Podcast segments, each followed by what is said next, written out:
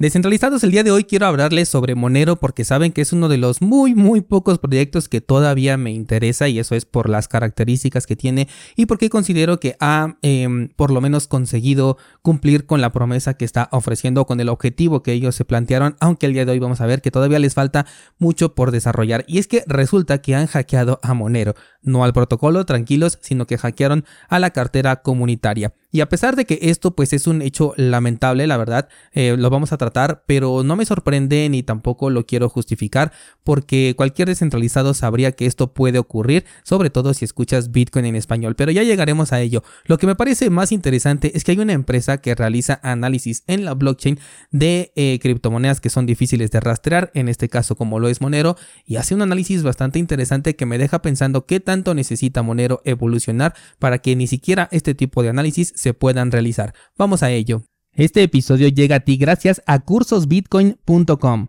la plataforma que te guía en tu camino a la descentralización.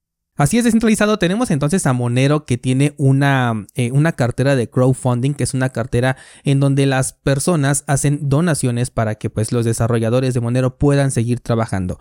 Por lo que veo, eh, hay desarrolladores que se dedican pues prácticamente a tiempo completo a desarrollar para Monero sin ningún incentivo económico, es decir, no existe una empresa, una organización o una fundación oficial que les esté pagando por desarrollar para Monero. Este es un proyecto eh, pues prácticamente descentralizado también en su desarrollo, ¿no? Que es una de las razones por las cuales este proyecto todavía me gusta.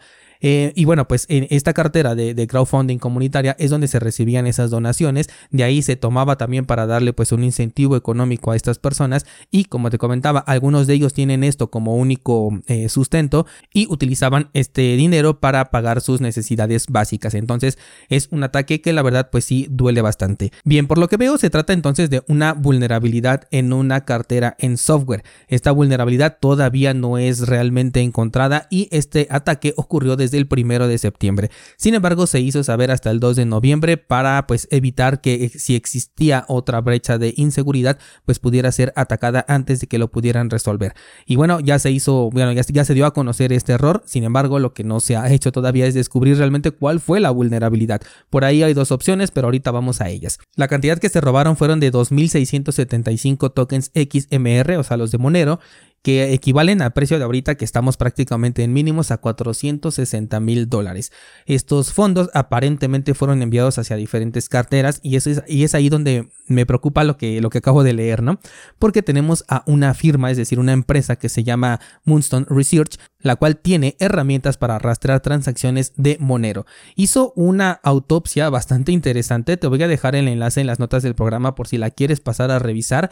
Dice autopsia de Monero CCS, que es de la cartera de crowdfunding, y aquí nos detalla eh, pues paso por paso cómo desde el primero de septiembre de, 2023 un atacante barrió el saldo de la cartera comunitaria de Monero que contenía eh, más de 2600 tokens de XMR, ¿no? Lo que me sorprende, como te digo, es el análisis que está haciendo que está bien interesante. Como sabes, o si no lo sabes te lo comento, en Monero tienen unas firmas de anillo, son 16 firmas diferentes en, dentro de las cuales está ofuscada una transacción. ¿Qué significa esto? Que en la blockchain de Bitcoin, por ejemplo, si tú haces una transacción se refleja automáticamente que de la dirección A se envió cierta cantidad de Bitcoin a la dirección B y todo es completamente transparente. En Monero no ocurre de esta manera. En Monero únicamente puedes ver en la blockchain que existió una transacción en cierta altura de bloque y puedes ver la estampa de tiempo. Sin embargo, no puedes conocer las direcciones involucradas, no puedes ver tampoco eh, el fondo, la, cantidad de balance que se está enviando y únicamente me parece que puedes ver eh, la comisión que se le pagó a los mineros.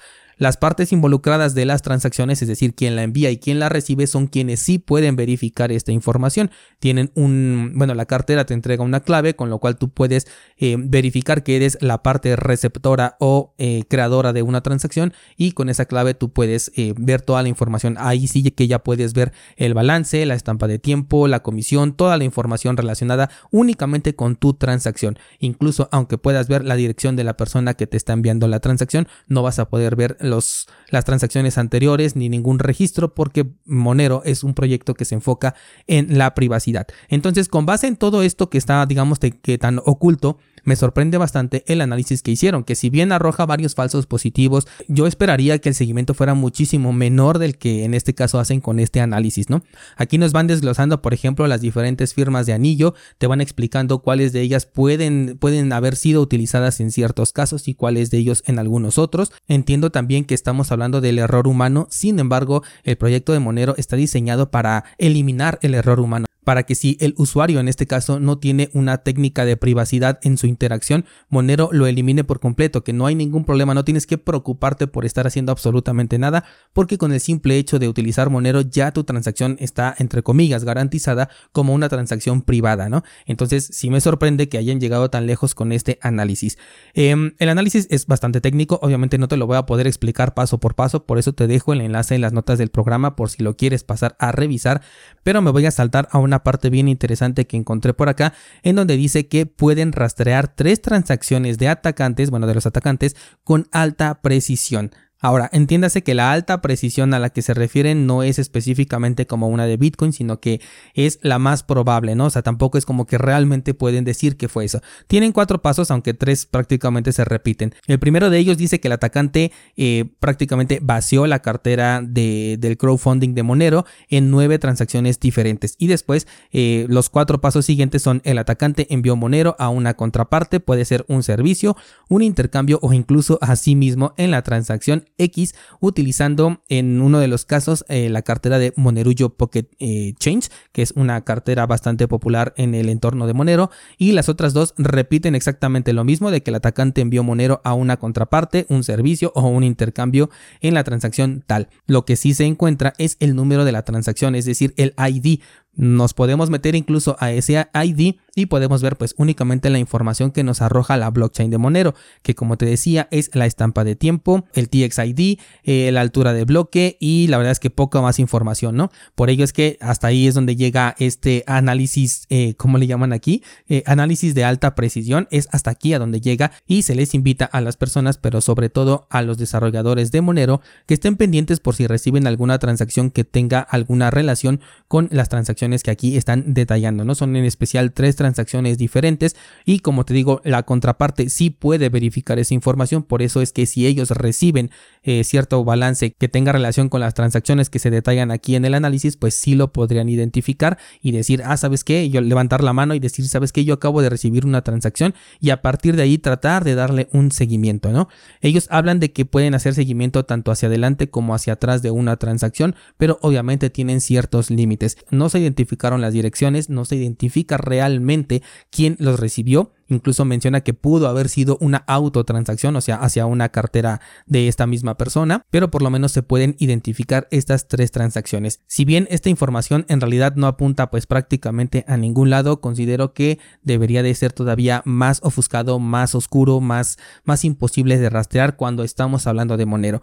Esa es una de las razones por las cuales cuando yo digo me gusta Bitcoin y después me gusta Monero, pero existe una brecha abismal entre uno y otro, precisamente porque en Monero todavía estamos en un modelo lo experimental y en Bitcoin su objetivo es la transacción peer-to-peer sin intermediarios de manera descentralizada y esto lo cumple a la perfección. Ahí no tenemos ninguna queja, a algunos no les gusta que sea lento, pero es una característica, como te lo he dicho, no es un problema o algo a resolver. Sí, me gusta Monero y por eso este episodio, pero no lo puedo comparar en ningún momento con lo que es Bitcoin o con la solidez que ya tiene este proyecto. Una noticia lamentable desde el punto de vista de las personas que pues ya no van a poder recibir en este momento un incentivo hasta que nuevamente las donaciones comiencen a verse reflejadas. Una noticia bastante interesante desde el punto de vista de que hay una plataforma que puede realizar análisis muy detallados y encontrar información dentro de una blockchain privada y un recordatorio de que la privacidad total no existe sino que es una barra de progreso en la que podemos ir incrementando este nivel de privacidad y de seguridad. En este caso los fondos los estaban guardando en una cartera en línea, en una cartera en software. Entiendo que por las características de este tipo de carteras, que estamos hablando de una cartera de crowdfunding, pues es lo más eh, recomendable que en lugar de utilizar una cartera en hardware.